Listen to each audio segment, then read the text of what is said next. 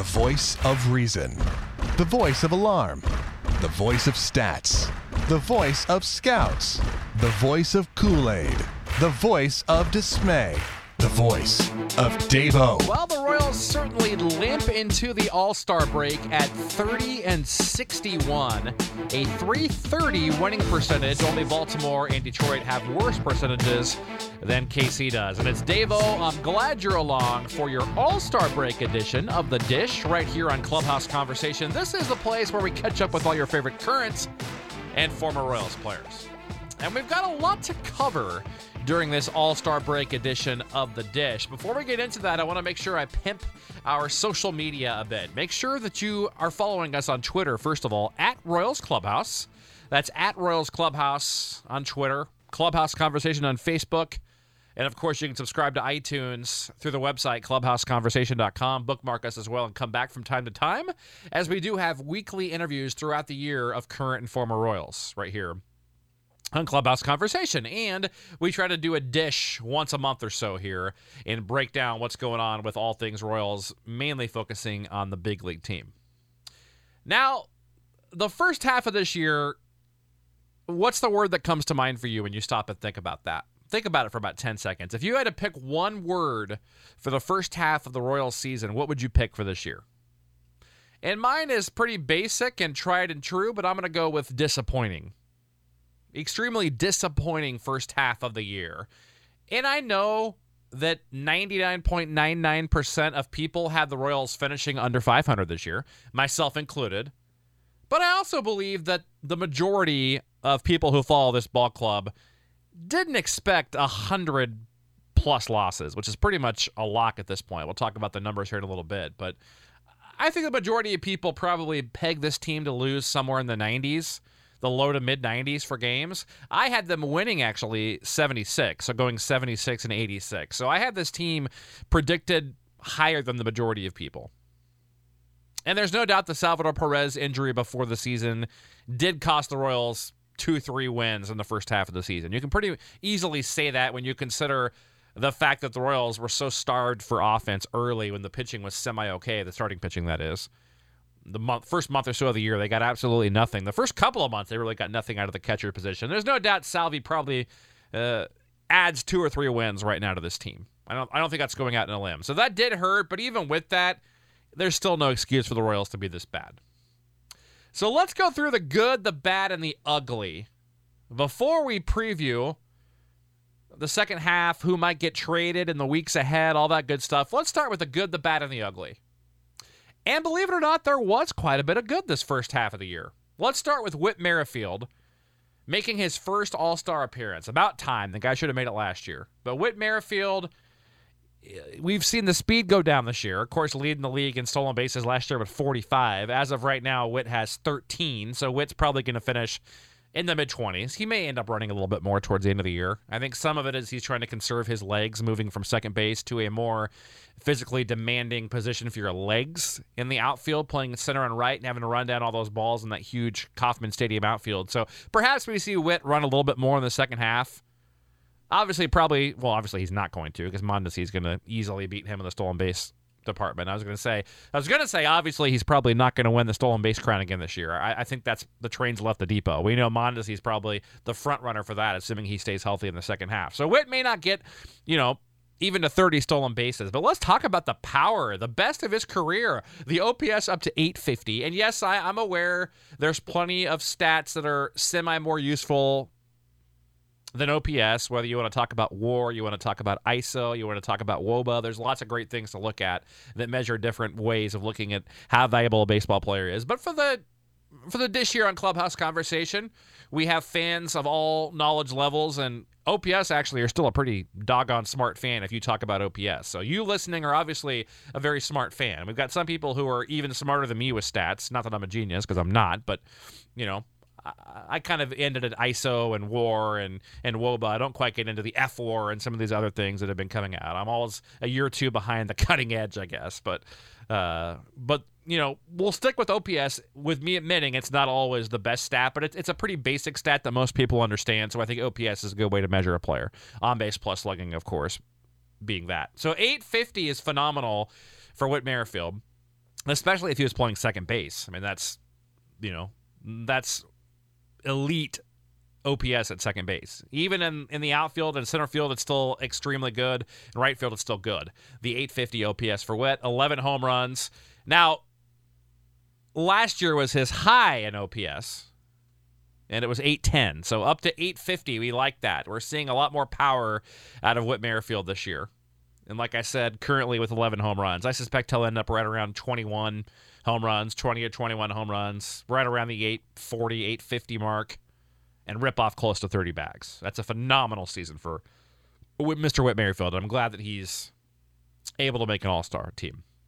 And it's a guy that is, of course, mentioned as he should be because of how good he is and because of where the Royals are in trade rumors. And we'll talk about Whit here, a very, a very interesting guy to discuss when it comes to you know, trade possibilities. We'll talk about that here in a little bit. But next guy on the good list, Hunter Dozier.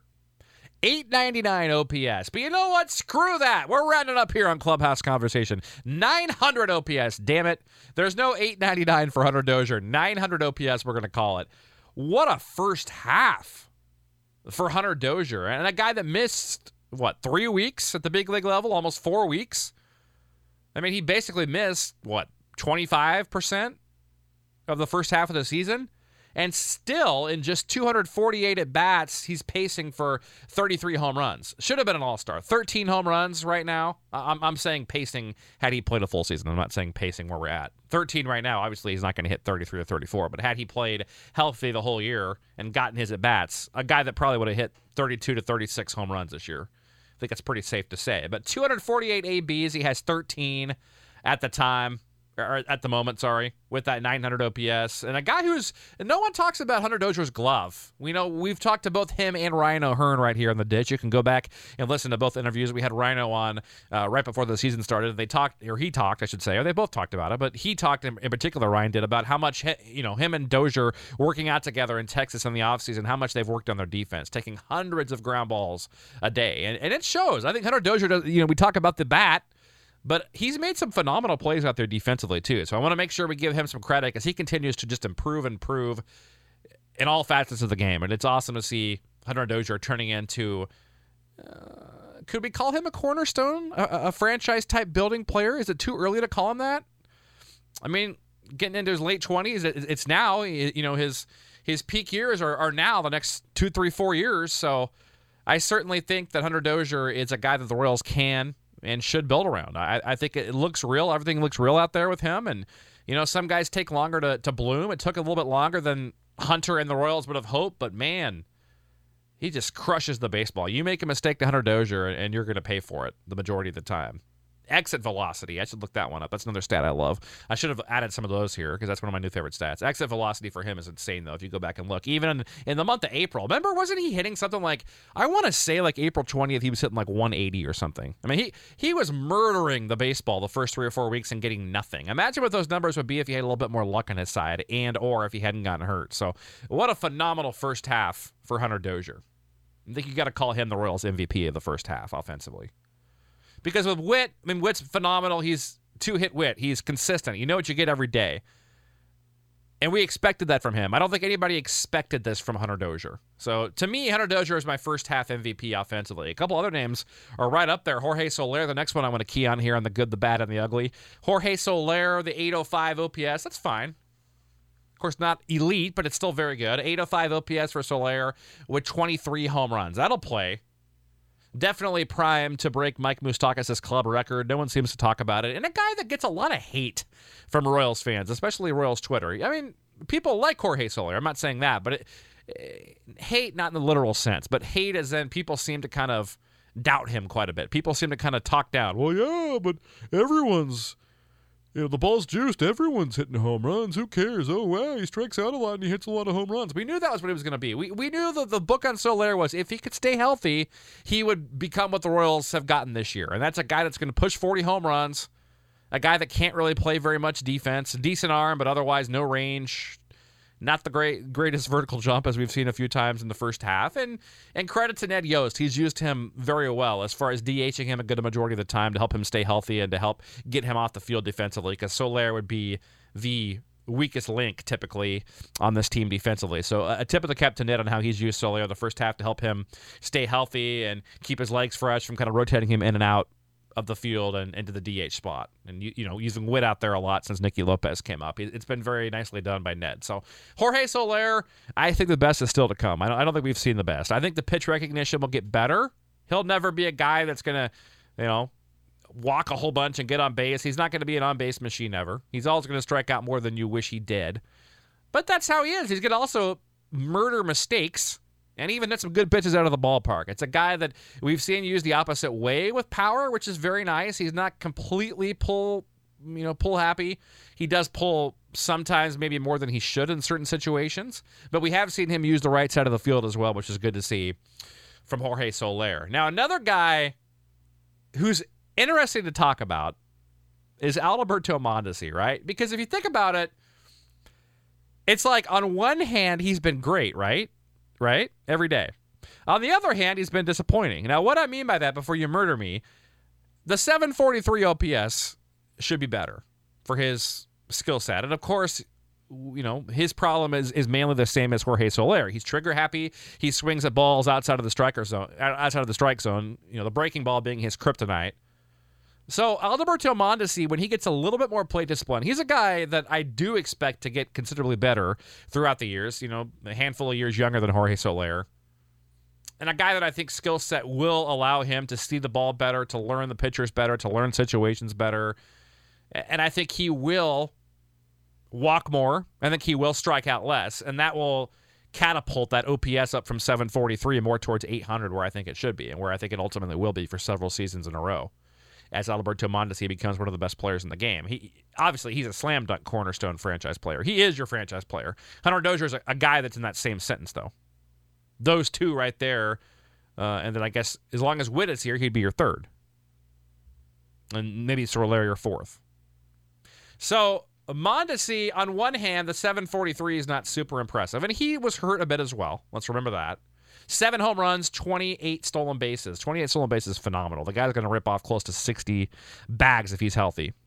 More than that if he starts walking more and getting on base a bit more. This is a guy that could easily steal 75 bases in the future at the major league level if he can start to learn the strike zone a little bit more. Not this year, but in the future. I do think he'll push 60 this year if he stays healthy because I do think he'll walk a bit more and, and learn more as, as, the second half goes on. Maybe I'm just hoping that, but I do believe it will happen. So on one hand, the disappointment, kind of the OPS, the strikes out, he strikes out more than you want. Uh, the plate discipline leaves something to be desired in a lot of situations. He's too good of a hitter. You see a lot of three pitch strikeouts with him, and at bats seem to kind of snowball sometimes with Mondesi. So yes, on on one hand, you feel like there's way more to come. So on one hand, you could say it's borderline disappointing. I know it's ridiculous to say that because on the other hand, he's setting a new record every day. You know, he's the first shortstop to have this amount of triples and this amount of stolen bases before the All Star break since 1961. And he's the first shortstop in the first two months to have, you know, this, this, and this ever. And he's on one of only three shortstops to do this, blah, blah, blah. So on one hand, he's setting records. But I, I think what I, what I say that he's I, I'm putting him in the good category, by the way. But I think when I say he's borderline disappointing to me, it's because I know how damn good he's going to be, and I know the skill set is off the charts, and I know there's so much more in there. And I know that the, the pitch recognition, the strikeouts are going to go down. He's going to walk more. I just know there's more in there with Mondesi. So I'm slightly disappointed by the 743. On the same hand, he's having a historic season for shortstops. So you kind of have to look at it independent his position, I guess, is how I'm looking at it. Yeah, for shortstop, he's like having an historic first half of the season in, in a lot of different ways, right? But I look at him as more than just a shortstop. I look at him as you know, as, as his skill set. I don't want to just pigeonhole him only as a shortstop. I want to see him take even a further step, which he will. I have no doubts about that. Mondesi is going to be a hell of a player. The Royals are so damn lucky to have him. I really hope this winter they can lock him up and buy out maybe a year or two of his free agency. This is actually the perfect kind of season to maybe do that. You know, where he's not having he's having a great season, but not a completely monster season. This could be the perfect kind of year to get him to sign a deal. I, I, think. You know, if he has a completely monster goes gaga, you know, he's probably not going to want to sign. But maybe the Royals can get something done because of that. So another bright side of having a very good first half, maybe not you know, historic first half, although he is having a historic first half. I don't freaking know. He's a very interesting study, all right? I'd like to hear your thoughts on Mondesi, by the way. Hit me up at Royals Clubhouse. Leave some comments. I'll retweet you. I want to hear your thoughts about this because to me, it's so hard to judge him as far as looking at his first half of the season. Because on one hand, he's setting records. On the other hand, you're like, but there's so much more in there. There's so much more improvement. So that's how I see him. Alex Gordon moving along. Damn it, we're rounding up again. 799 OPS, not on my watch. 800 OPS with 10 jacks for Alex. Should be winning his seventh gold glove. I'd love to see him get eight and match Frank White. So hopefully Alex is back again for at least one more year. The Royals could certainly use him for one more year. You know, there are some outfielders moving their way up. Khalil Lee and, and Bubba Starling and some other guys. Uh, having nice years. But your Nick Heaths, your Blake Perkins, your Seuly Matias, some of these guys, your Brewer Hinklins, Hicklens are, are still several, not several, but still a couple of years away, most likely. So certainly Alex has a lot of value back next year as you will not bring back Billy Hamilton.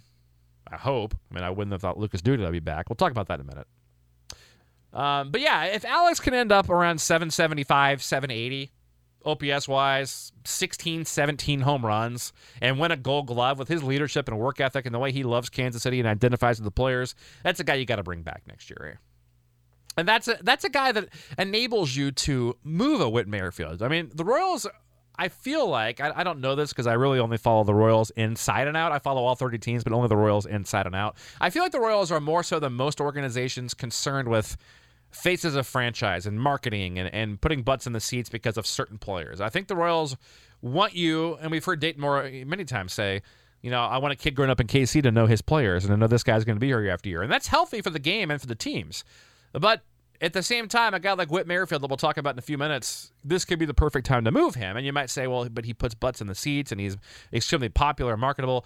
Bringing back an Alex Gordon, getting back a Salvador Perez healthy, having a Mondesi and, and a Dozier, some of these guys might enable you to move uh, bringing back Gordon, I, I, guess what I'm trying to say is getting Salvi back and bringing back Gordo could help you potentially offset that if you did choose to move Merrifield. We'll talk about that in a few minutes if they should or not. Cheslor Cuthbert's been a huge surprise, though let's wait more than 125 ABs. The defense has left something to be desired. Um, both corners when he's played both. Um, but the, the, bat certainly has been there. And I heard something very interesting from Ned Yost that I'd never heard before a few weeks back. In a pregame, he was talking to the media and, and said that they had been encouraging Cuthbert to get at bats in the Winter League for a couple of years. And off that great year when he was up here, not a great year, but that good year he had up here, what year was that? 2016? Is that what it was? The year before he got hurt? I believe it was.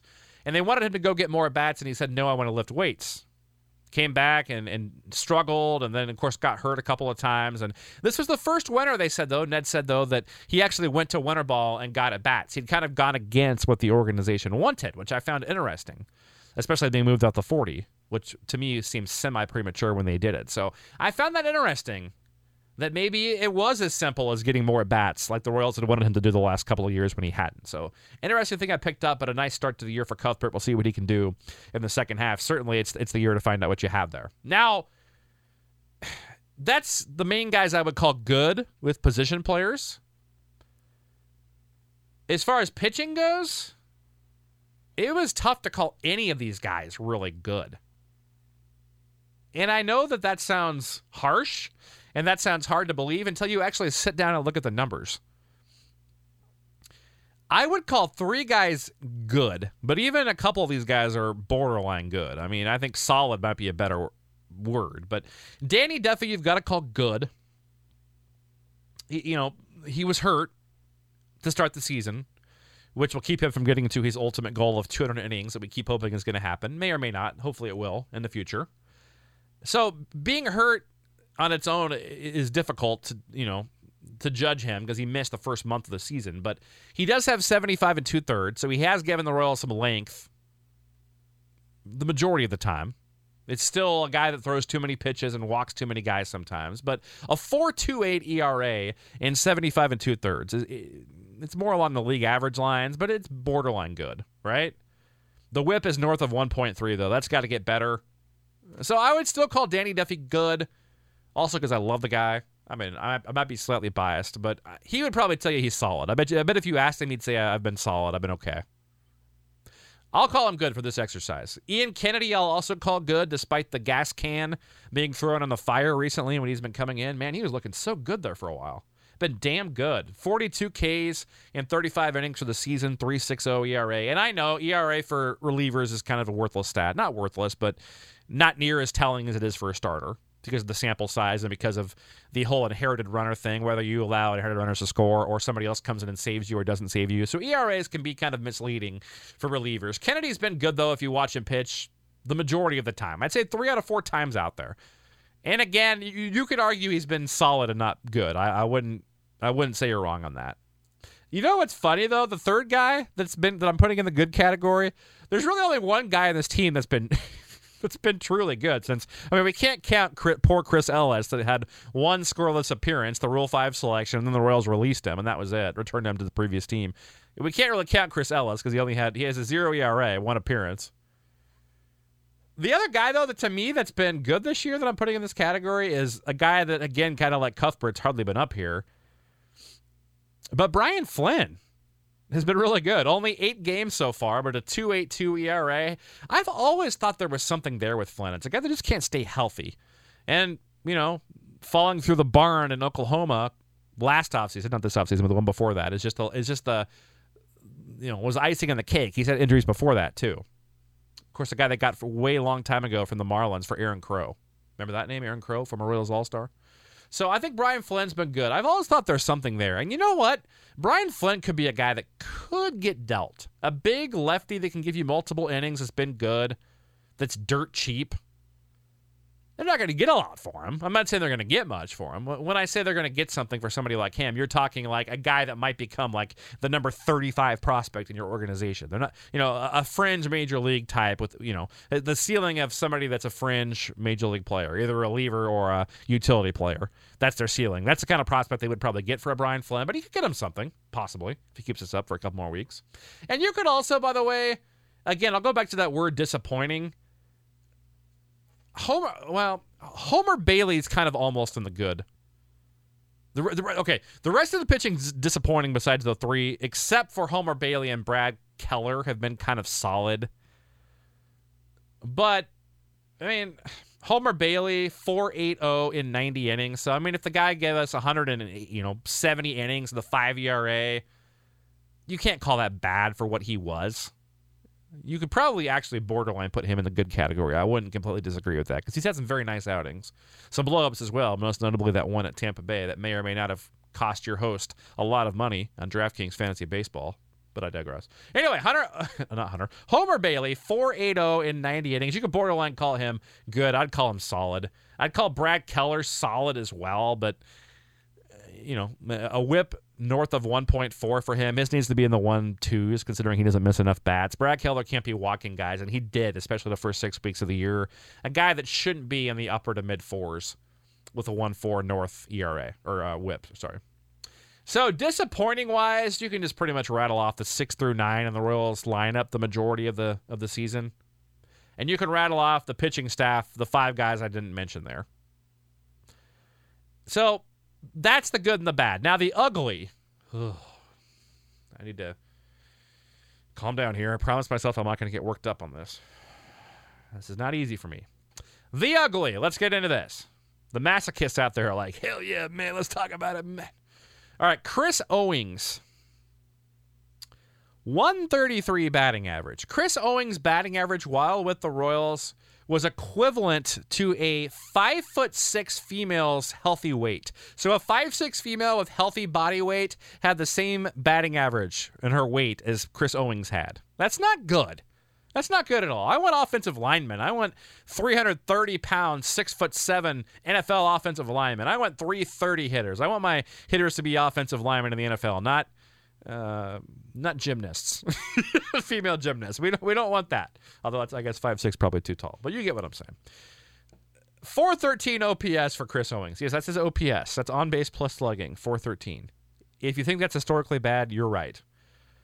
Oh, but we're not done. 135 ABs for Owings. He struck out 55 times. How is that even possible for a guy you pick up to play you know, to steal bases, to play everywhere on the field, to be a good clubhouse guy and put the bat in the ball. The Royals got nothing. 55 Ks and 135 at bats. That's almost impossible to do. Striking out every 2.6 at bats. I'm not exaggerating right now when I say this. I'm being serious. There are guys the Royals have down at Idaho Falls, Burlington, in rookie ball, or Lexington and low A. I'm willing to bet that just about every hitter down there could come up to the major leagues and not strike out that much. Now, they may not hit a lot better, some of them. I'm not saying, uh, certainly, probably a third of those guys wouldn't hit a lot better overall average. But I'm willing to bet you just about every single guy in rookie ball or low A could come up and put the ball in play every three at bats in the major league level.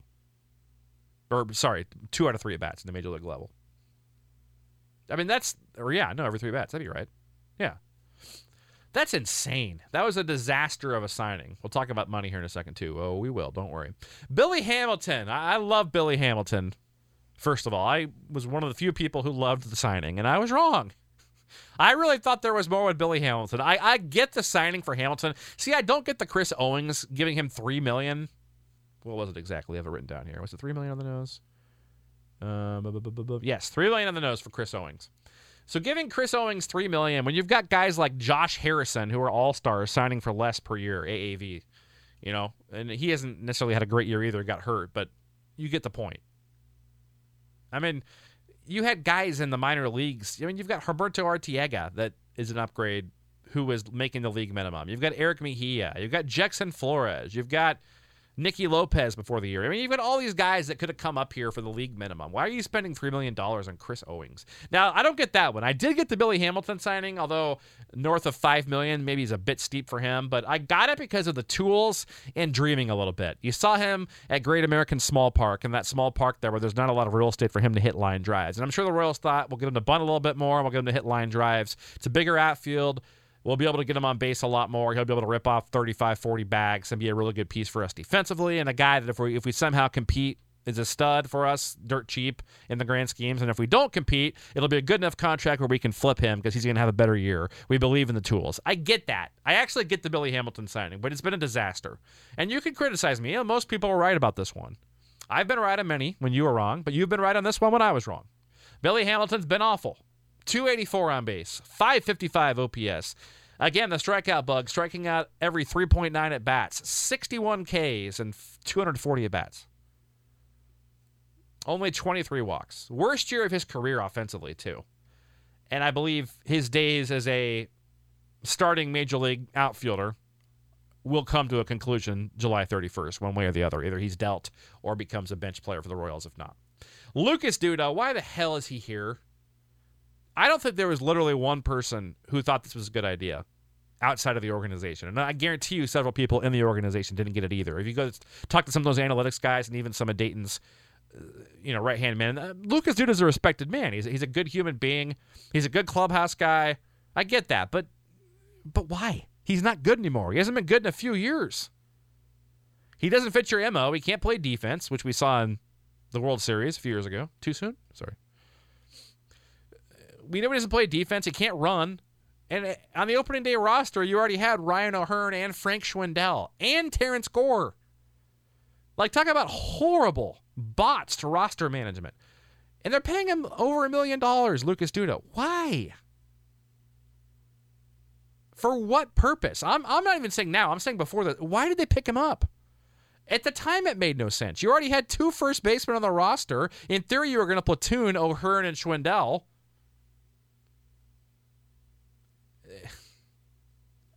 I, I don't get it. 537 OPS is just god awful for a corner player. 28 Ks and 89 at bats, so he's striking out every three at bats. Sound familiar? 157 batting average. No clue why he's here or why he ever was here. Did they really think they were going to get something for him at the deadline? Because how did that work out for him last year? While we're on the topic of ugly and roster mismanagement, Brian Goodwin letting him go to keep Lucas Duda, to keep Terrence Gore, mind blowingly ridiculous for a guy that worked his tail off and worked on some things in the spring you wanted him to, and a guy that's the same age as Terrence Gore. Brian Goodwin's 28 years old. Let's not act like he's 33. I mean, Brian Goodwin's the same age as Terrence Gore. He's still pretty young. He's in his, in theory, in his prime years. Now for the Angels, 337, 434, 772. So good. He's been good, not great. Let's be real, probably Brian Goodwin is a fourth outfielder on a good team. But he's pacing for close to 15 home runs and an upper 700 OPS. He'd be like the fifth best hitter on this baseball team. And you had him for virtually nothing. And he's better defensively than, the, than a, a, decent amount of guys. Now, he doesn't take some banana routes. I, I, I have seen him make some awful plays on defense, but compared to Jorge Soler, he's still better defensively. So at the time, you know, before Cuthbert, before Lopez and all this, you could have had, you know, Merrifield at second and O'Hearn at first, and your DH is Soler and Goodwin and Wright. I mean, it would have worked just fine, especially in the early portions of the season. So Goodwin's still an upgrade defensively over Soler. That's probably about it on this roster. Probably, actually, he's probably an upgrade over Gore as well. Gore does make some spectacular catches, but Gore looks like a little leaguer out there a number of times. I've seen him twice this year coming in on ground balls. They go through his leg. That's the stuff I did in freshman baseball in high school. He makes spectacular catches. I never did that. So, but I don't get it. I, I just, and we've talked about this ad nauseum. I'll, I'll, let it go, but it was just completely. I mean, it, this, this, is not hindsight 2020. The whole roster management, the Duda and, and the Goodwin and the the Gore. I mean, th- this stuff is not 2020 at all. I mean, this was obvious at the time. So that's. I think it's fair. I've given the Royals a lot of credit during this dish. I, I think that we need to talk about that being a disaster because it was. The roster management was and still kind of is. I mean, you've got Richard Lovelady down in Omaha still. He's not one of the best seven or eight relievers in your organization. The service time doesn't matter at this point. Where's he at? Bubba Starling still down there? What does he have to prove? You want to put butts in the seats? So we talked about the marketing with Whit Merrifield and stuff. Bring the guy up from Gardner. You'll sell a few more tickets, a couple hundred tickets a game for the rest of this year extra if you get him up here, add some more uh, of a storyline, and they will. That's coming. I, I know it's coming, but it, you know, I, I, would hate to see him get hurt or something as he's done in the past, and, and then just miss out completely. Is, is all I'm saying. now, so that's the ugly offensively. The ugly with pitching. Boxberger's been DFA'd. Jake Diekman, Wily Peralta, Jorge Lopez have just all been disasters really, really disappointed in Lopez. I thought there was something there, especially. I mean, you, take a perfect game into the ninth inning at Target Field, and now you're just getting lit up like a Christmas tree. It, it doesn't make any sense. He's been a disaster, and most guys on this pitching staff have gone backwards this year. The majority of these guys have, and that's why I think it's fair to ask: Is Cal Eldred the right guy as Royals pitching coach? I'm not saying right now they should make a move. I think it's pointless. I think you wait till after the year, but I don't see how you could bring him back. I mean, all these relievers you've brought in, these veterans have been a disaster. Jorge Lopez has been awful. Jake Junis has been borderline awful. Brad Keller's been disappointing. I mean, you go all up and down. The pitching should be better than it is. It really should. It's not a good pitching staff, but this pitching staff should not be this bad. Uh, something's going on unless all these guys just have lost it at the same time and they all have dead arms. I mean, there, it's always a possibility that the pitching coach has nothing to do. And in general, I think pitching coaches, hitting coaches have very little to do with anything at, the, at that level. When you get to that level, you either have it or you don't. You've had enough coaches throughout your life, and you've got your people in your camp and people you trust. So in general, I do think hitting and pitching coaches are a bit overrated. But I mean, come on. Now, Junis, a guy that I picked before the year with Royals insider Jake Lutz, we went through our preseason awards and go back and listen to that if you really want to. I don't know why you would want to at this point, but if you did want to. I had him picked as my pitcher of the year. I thought he would be the Royals pitcher of the year. Wrong. 5.33 ERA, 1.45 WHIP. The FIP and other peripherals say it's real too, so it's not like it's unlucky. He's been bad. Brad Keller, uh, you know, has been okay, but again, that it's it's that one four five whip. We talked about that earlier. It's got to be in the one twos if you're not going to miss bats. All right, one final ugly. It's a number seventeen point seven. What do you think that means? Seventeen point seven. 17.7 as in 17.7 million the Royals have spent on Billy Hamilton, Wily Peralta, Chris Owings, Jake Diekman, Brad Boxberger, and Lucas Duda. I'm not. I'm not saying that Craig Kimbrel or Dallas Keuchel would have signed a one-year, 17.7 deal with the Royals. In fact, they both probably wouldn't have.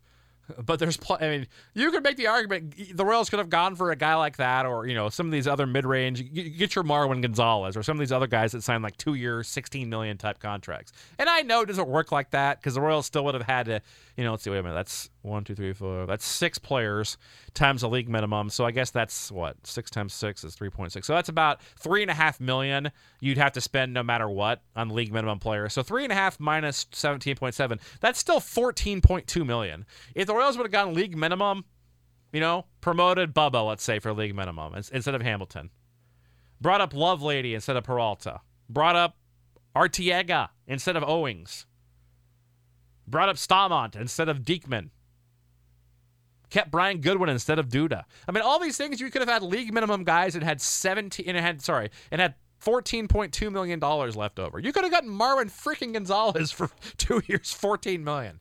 Yeah, I mean, uh, it hurts me. Eh. It's just, it's just frustrating. That's ugly. That's 17.7. David Glass has got to be saying 5.25 for Billy Hamilton, 3.25 for Wily Peralta, 3 million for Chris Owings, 2.75 for Jake Diekman, 2.2 for Brad Boxberger, and 1.25 for Lucas Duda. Whew. That's not pretty. And that money certainly could have gone to better places, not to mention the roster construction could have been better. It's fair. That's fair criticism. And I, and I believe that Dayton Moore would agree with you. And, and some of that he would say is retrospect, which is true. I don't think, now, in fairness, too, I don't think anybody in their right mind expected Jake Diekman to turn into Brandon Maurer, especially after the way he was really solid from late April and early June. But, I mean, Wily Peralta, yeah, he had a nice run last year, but I don't, I don't know who. No one was going to give him three point two five million in this market. Why did they pay him that much?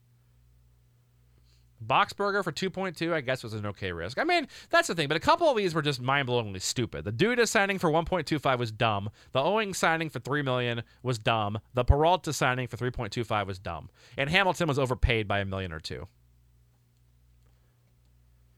I don't know. I would have wished we would have had Marwin Gonzalez. That's all I'm going to say.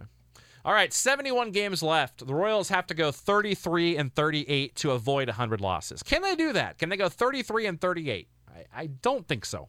Although I do think the Royals will be better in the second half. I think you'll have some dead weight moved either via the trade or the DFA. You'll get some better and more deserving, hungrier younger players with upside coming up. Your Loveladys, your Starlings, your Staumonts, etc. And someone tweeted me, "Will we see Jackson Kowar this year?" No chance in hell. Earliest you'll see him is probably June first of next year, and I think it's. I think you have to hope he comes up next year the way he's pitching. He's uh, lighting the world on fire. I, I, think there's an outside chance the Royals move him up to uh, to uh, Omaha for maybe two or three starts at the end of this year. I could see that. Start him in Omaha next year, get past the service time cutoff, and see him around June 1st is what I think will happen. Hopefully with Kowar, and Lynch probably not too far behind him if he's able to stay healthy. Bubic has been awesome down there. Singer is really the only guy. Boland's been great. Of all the starting pitching studs we have down there, really, Singer is the only one you maybe a little bit concerned about the last month. But he was, remember how great he was at Wilmington. Remember, it's very small sample size at Northwest Arkansas. Remember also the Texas League is a paradise for hitter, hitters as well. So. I think this team finishes 29 and 42 to end the season. That puts them at 59 and 103. I think they'll lose 103 games, probably end up with around the number four or five draft pick. Probably the four. Say the four. I think the Tigers end up worse. Certainly, the run differential is a lot worse than the Royals, and definitely Baltimore. Those two are going to be one and two. Royals probably end up. Yeah, they could get third, I guess. I guess the Marlins aren't quite as bad as we thought, but the Marlins could end up being a little worse too. So probably the three or four pick most likely in the draft for the Royals. The last thing is who gets moved. A few weeks ago, I would have told you Jake De- Diekman looked like a slam dunk and an, and an actual valuable piece, and he'll still get moved. He's still a piece that a fringe team. See, the way Diekman's pitching right now, he's the kind of guy. Do you remember back in 2003 when the Royals were, com, you know, competing but kind of fringe competitors, and they added Al Levine and Graeme Lloyd? Do you remember that when they added Jose Lima? I mean, a, a fringe competing team will take a Diekman because they can get him for free, and they know they might be able to channel him in a new uh, atmosphere with with where the games mean something, and there's a new pitching coach and You know, he's pitching for a contract and he's excited again. And, you know, they might say we can get two months out of this guy. Let's just try him out. I, I could see, I, I, think a fringe team will take him. I think the way he's pitching, you know, I think he was a guy that could go to like Philadelphia a month ago. You know, the, a real contender, a Dodgers type would have liked him. I don't, I don't think so anymore. But I do think a fringe type team, who's a team? Like the Rockies or something. Or the Padres. You know, I, I could see a team like that taking a flyer on Diekman. I think he will get moved. Ian Kennedy, again, a month ago, you could have maybe thought that, okay, if the Royals eat two thirds of next year in the buyout, they could at least get a lottery ticket. It's not going to happen. That's not happening. He's owed too much money. No, he's not getting moved. Diekman, by the way, will get you again like a number 30 or 35 prospect in your organization. A guy that when you move these guys I'm talking about, like Diekman or a couple guys I'm about to talk about, the kind of guy you're getting back is like a Blake Perkins type. I mean, actually, not as good as Blake Perkins. A little half step below Blake Perkins. Blake Perkins, a guy that profiles as a potential major leaguer a guy that's patient and and is very solid, has good tools, but nothing sticks out. Doesn't have five tools, not great. You're to get that kind of prospect. You're to get like a Paulo Orlando type. Remember when the Royals traded Horacio Ramirez and they got back Paulo Orlando? That's the kind of guy I'm thinking about. You're to get like a fringe type guy that could be a utility player or a relief pitcher if all goes well. If you trade a guy like a Diekman, that's what you're getting right now. You ain't getting a lot. Homer Bailey, I think, has some value. I think the Royals can move him. I don't know if they will they may look at and that's a guy they might just say, well, we'll just eat it and, and let him finish it out. We need innings because let's face it, the Royals don't have a ton of guys knocking on the door to take innings in the starting rotation. Or you know, already talking about the opener thing, seeing some Zimmer and Staumont opening in the second half. You know, Jake Kalish is a guy that's been really good for Omaha, but the Royals don't see him as a prospect. He's a little bit older. I'd love to see him get a chance. Love the kid. But but the point is, you don't have a lot of options, so I can see the Royals holding on to Bailey just for the innings, just to help conserve the younger guys. You know, not having to move guys like Kowar up and not having to overuse relievers. I think I think there's a good chance Bailey sticks with, although he does have some value. And if he ends up having two or three really good outings, all bets are off. If if you can get like a number 20 prospect in your organization, if you can get a Blake Perkins back, then you do it. Billy Hamilton will get you a lottery ticket. See Diekman. I expect him to be moved. I, I think Diekman and Hamilton are sure things. And you know who else I think could really be moved that no one talks about? Funny enough, that we didn't think a month ago. I think Martin Maldonado actually might have the most value of all the Royals guys that could be moved. So if I'm a betting man, I'm saying Maldonado, Diekman, Hamilton getting moved for sure. I don't see anyone taking Duda or Peralta at all. But the way that, yeah, I mean, you have to look at the way that Maldonado's been hitting recently. We know how good he is defensively and framing. He's got value, especially if a catcher or two goes down with an injury. Even if not, he'd be an upgrade for just about every team in the major league as a backup. So I, I do think Martin Maldonado is a sure thing to get moved. I think he probably has the most value. I think he gets you a number 20 prospect, maybe even a number 15 type prospect if somebody needs a starting catcher bad enough, like the Royals did when they signed him before the year. Last name, Whit Merrifield, of course. Royals aren't going to do it. Do I think they should move him? I do, actually, as much as I hate to say that. If you can get two top 100 prospects in baseball from Merrifield, which you would with three years left on that deal, and what is he owed, like 13 million or something after this year, 14 million after this year? That's, that's insane how cheap that is. And he's in his prime years right now. So a team trying to win right now, he can play anywhere on the field. Yes, please. Yes, absolutely. The Royals could get a top 50 prospect and probably an 80 to 100 prospect for him. Two top 100 prospects from Merrifield. And let's say you get another guy that's like your 15th best prospect. You get like like let's say the Royals get one one guy that instantly becomes their third or fourth best prospect and another guy that becomes like their 10th best prospect and another guy that becomes like their 17th or 18th best prospect. I think you do that for Whit Merrifield, don't you? To get three guys and you hopefully you hit on two of them? We saw what happened last time the Royals did a deal like that with Greinke, and he doesn't have quite the value that Greinke does, but it, it's not, honestly not that far behind because he plays every day, and, he, and you get him for three and a half years. I mean, his value is not far behind what Greinke got back in the day. I feel confident in saying that. So the Royals can ask for the moon with him, and if they get if they get close to it, if they get the stars, I I think if I'm GM, I make the move because I've got Mondesi locked at shortstop for the next hopefully the next decade. And I've got Nicky Lopez at second base, who I believe in. And behind that, you've got Bobby Witt Jr. three years away. I mean, you're probably not going to win next year. You see if Lopez is the answer. Uh, you've got Lopez and, and Mondesi at second short. Bam, you're done. You've got Arteaga as your utility guy. You've got Erick Mejia. You've got Flores. But you know, even down the farm, you've got some guys that are hitting. Mr. Cancel could pull, move over there. You got, um, you know, I don't know. It, it, just seems like there's plenty of depth down there with Witt and all this. Witt and Mondesi, Bobby Witt, that is, and Mondesi and Lopez and Cancel and Arteaga and Flores, and the you know you all sign on the free agent too. I mean, we'll see what the Royals do though. It'll be very interesting. Well, thanks so much for listening to this 45 minute edition of the Dish right here on Clubhouse Conversation. Hopefully you enjoyed listening as much as I enjoyed talking. Hopefully I wasn't too much of a bumbling idiot. I would love to hear your thoughts if you listened. Dave O at clubhouseconversation.com, D A V E O at clubhouseconversation.com is the email. Of course, you can also tweet us at Royals Clubhouse and on Facebook as well. Keep it here. Got another Royals current interview later this week. Look for it Thursday or Friday right here and have a great night. Go Royals.